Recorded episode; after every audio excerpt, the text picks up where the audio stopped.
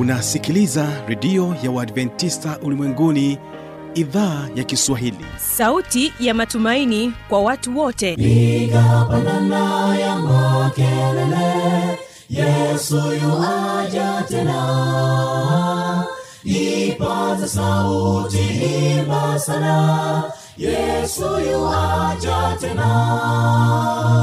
Anakuja anakuja yesu yuaja tena. Hii ni sauti ya matumaini kwa watu wote.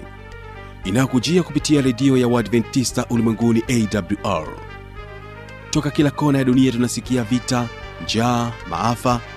Hivyo washiria marejeo ya mwokozi. Piga panda ewe mlinzi yesu yuwaja tena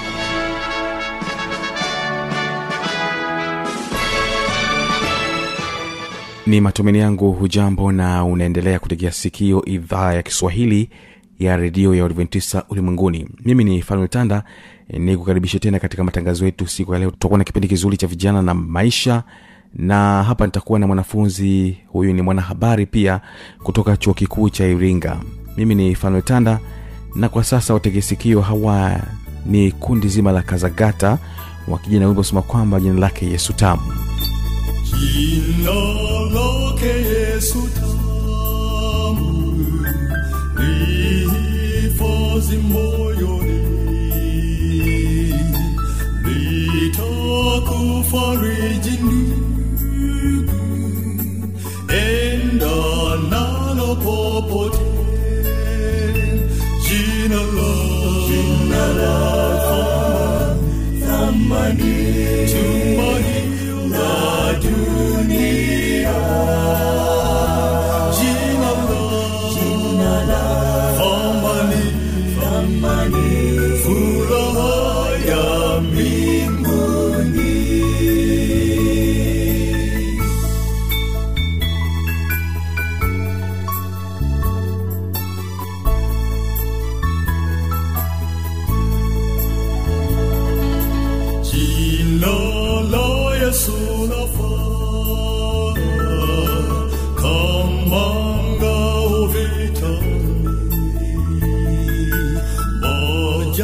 Majaribu yakisonga, omba kwa jina hili.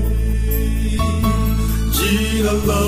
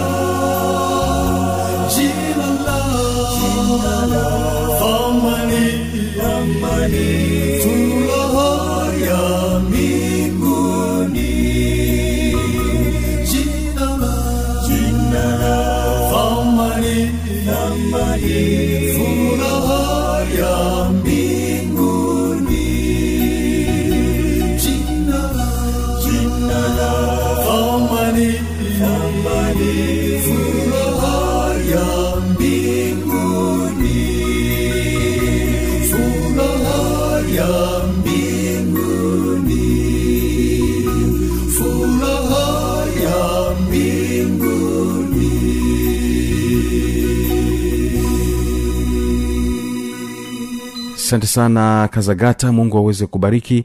Kumbuka pia unaweza ukapata matangazo yetu haya kupitia redio wa shirika rock fm kutoka jijini mbeya pamoja na morning star redio kutoka jijini dar salaam. Karibu uweze kuungana nami katika kipindi kizuri cha vijana na maisha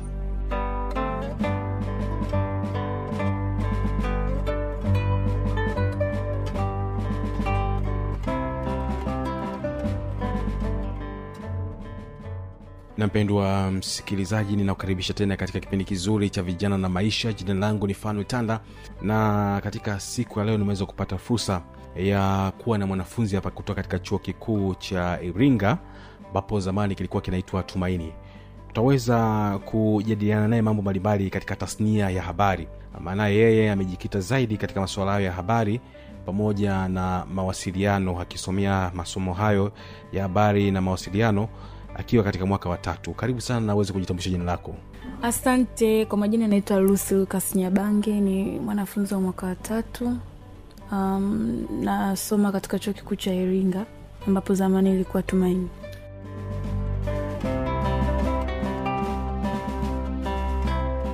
Nam lusi nyabange maisha unaonaje hapa katika chuo kikuu cha iringa?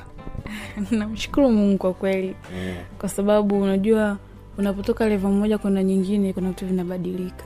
Unapotoka levo moja kwenda nyingine kuna vitu tena vinabadilika. Kwa kupitia chuo kikuu cha iringa nimebadilika kwa kiasi fulani. Kutoka kwenye utoto kuna kwenye zaidi. Nashukuru sana nimependa. sasa kwa nini uliamua kusomea kozi hii ya habari pamoja na mawasiliano? Kuna kozi nyingi. Kuna udaktari eh? kuna uhandisi pamoja na kozi nyingine. Kwa nini ukaamua kujikita kwenye kozi hii Uh, mimi kama mimi nakumbuka tangia nilivyokuwa mdogo. Mm, baba yangu alikuwa akipenda sana kuniuliza kwamba unapenda kusomea kitu gani au unapenda kuja kuwa nani hapo baadaye. Nikamwambia mi napenda kuja kuwa mwandishi wa habari. Kadi siku zilivyozidi kwenda navyopanda vidato akawa anazidi kuniuliza akifikiri kwamba nitabadilisha mawazo kwamba labda nitasema udaktari au nini kwa sababu baba yangu alikuwa anapenda nije kuwa daktari. Lakini jibu likawa ni lile lile mwandishi wa habari. Maliza elimu yangu ya olevo jibu ni lile lile. Form 6 jibu ni lile lile. Hata katika kuchagua vyuo nilichagua chuo kikuu cha iringa kozi ya journalism. Kwao ni kitu ambacho ni passion ambayo niko nayo na ni kitu ambacho nakipenda toka damuni. Yani kinanigusa mimi mwenyewe kwamba ninapenda yani niko na passion nacho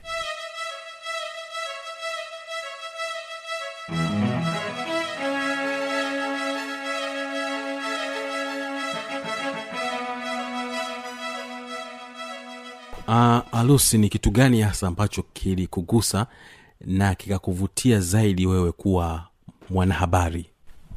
Kuna ile nasema kuwalau yani to have voice to the voiceless yani ku, kupaza sauti kwa wale ambao hawana sauti.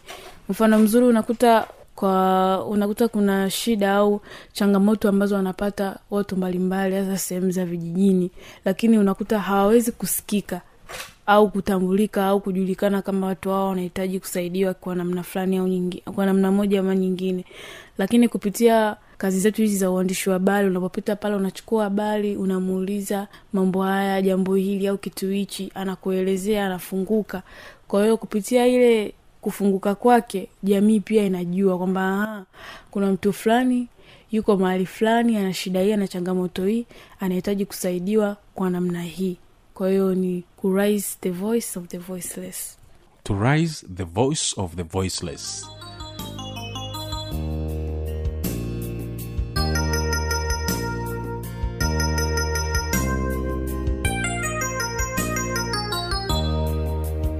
Siku moja movu alimjia Ayubu, akamwomba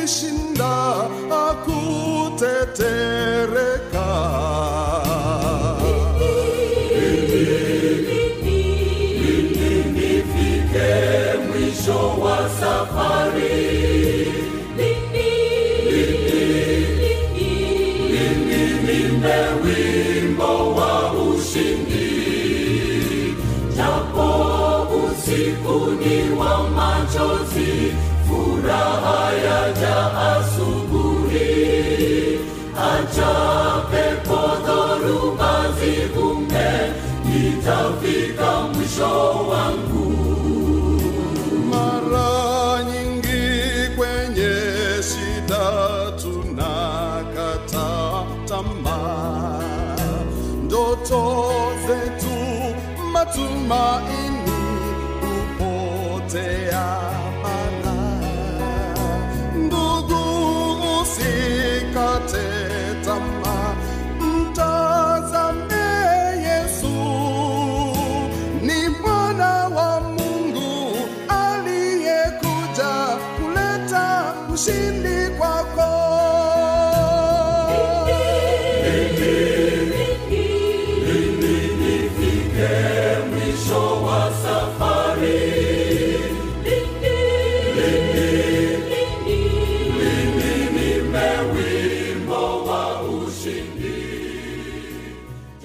yeah, unakuwa msemaji ba, mbadala mwingine kuweza kufikisha ujumbe.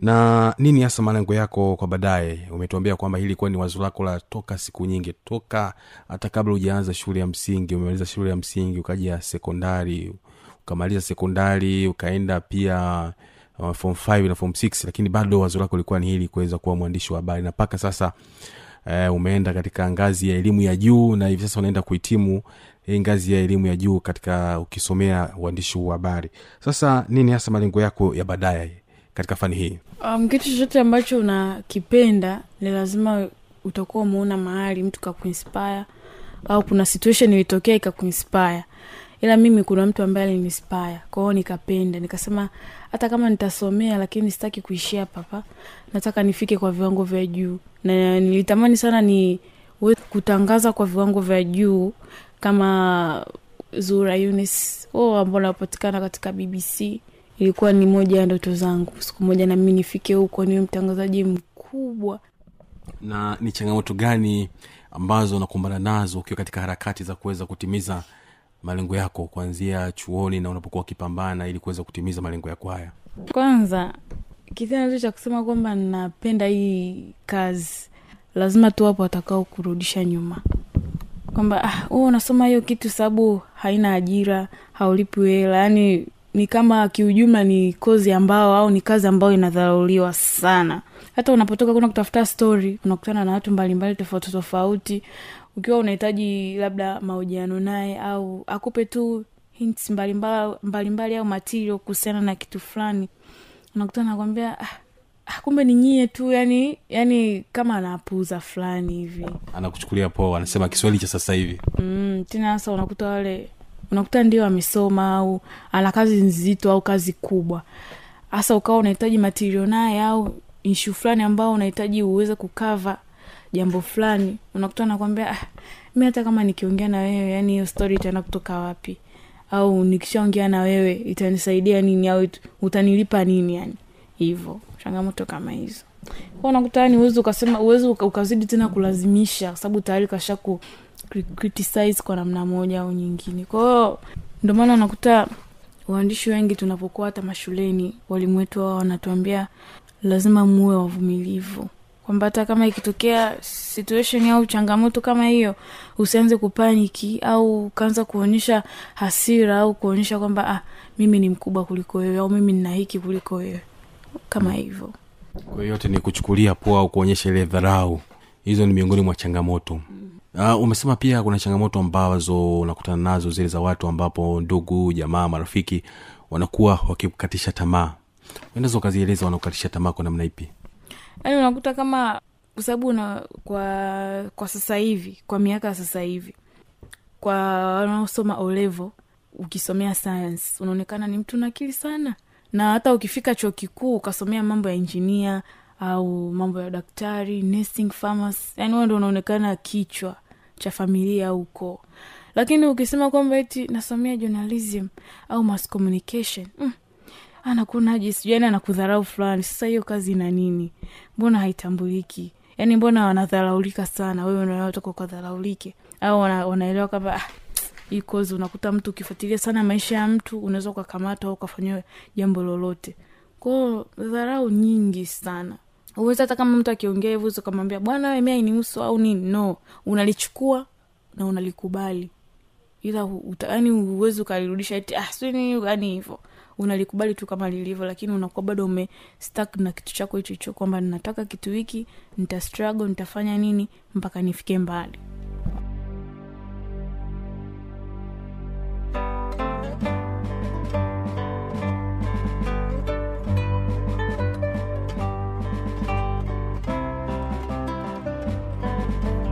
Asante. Je ni vipindi gani ambavyo unapenda kuvitangaza au kuweza kuviandaa? Ili kuweza kuisaidia jamii ya kitanzania? Uh, mi napenda kufanya vipindi vya afya kwa sababu afya ndo kila kitu. Afya ndo kila kitu kwa sababu unasema huwezi ukakaa bila kula. Hata wewe ndugu mtangazaji lazima utakuwa umekula kwanza ndo uende fanyaendelea na shughuli zako nyingine. Kwa hiyo napenda kufanya kipindi cha afya. Pia kufanya kipindi cha maisha kuhusiana na vijana ishu kama hivyo kwa sababu vijana ndo taifa la kesho. Na vijana ndo tunaotegemea kwa vitu vingi na ndo nguvu kazi ya taifa. Pia kwenye afya pia kifanya kipindi cha afya nitaeleza au nitawapa jamii kuhusiana labda na, na vyakula fulani vitumike vyakula fulani vitumike au magonjwa fulani yanasababisha na kula vyakula fulani.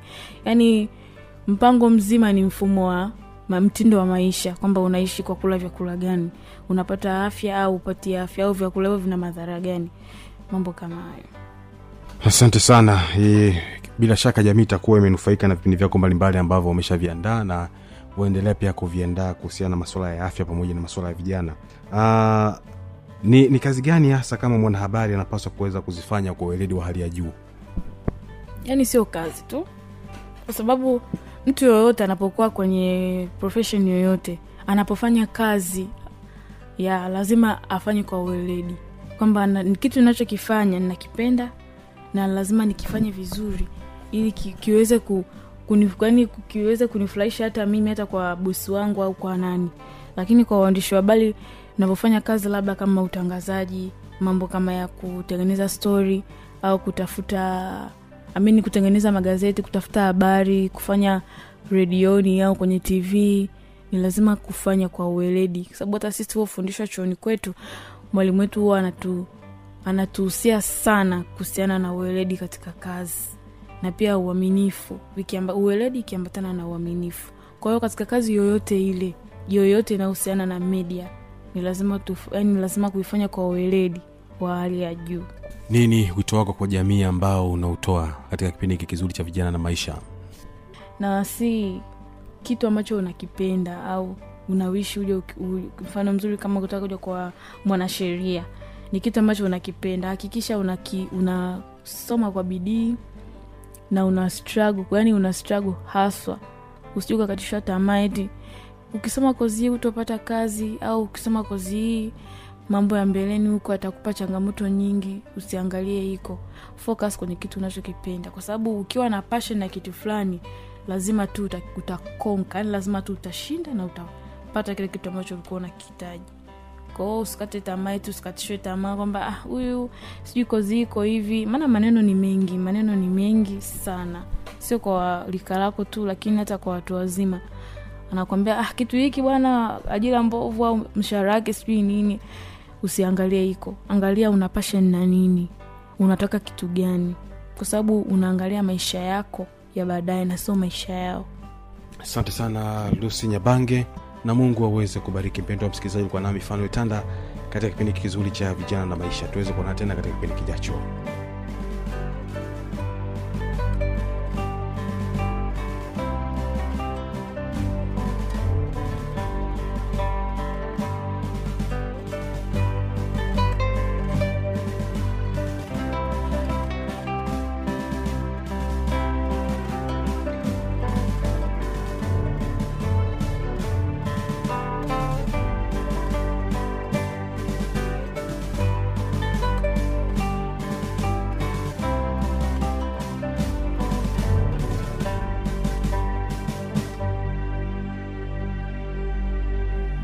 inawezekana kuwa na maoni mbalimbali changamoto swali tujuze kupitia anwani hapo ifuatayo.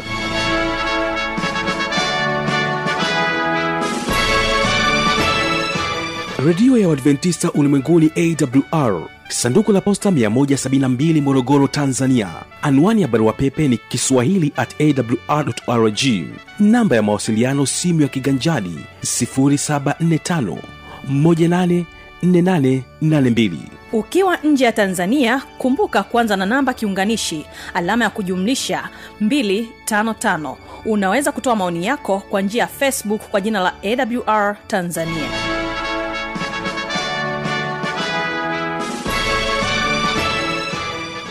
Mimi ni fanuel tanda. Asante kwa kuendelea kutegea sikio idhaa kiswahili ya redio ya uadventista ulimwenguni natamani ni wimbo ambao nakuacha nao ambao ameimba mwimbaji nyakore marioba. Panga miadi tuweze kuonana katika siku ya kesho tena. Natamani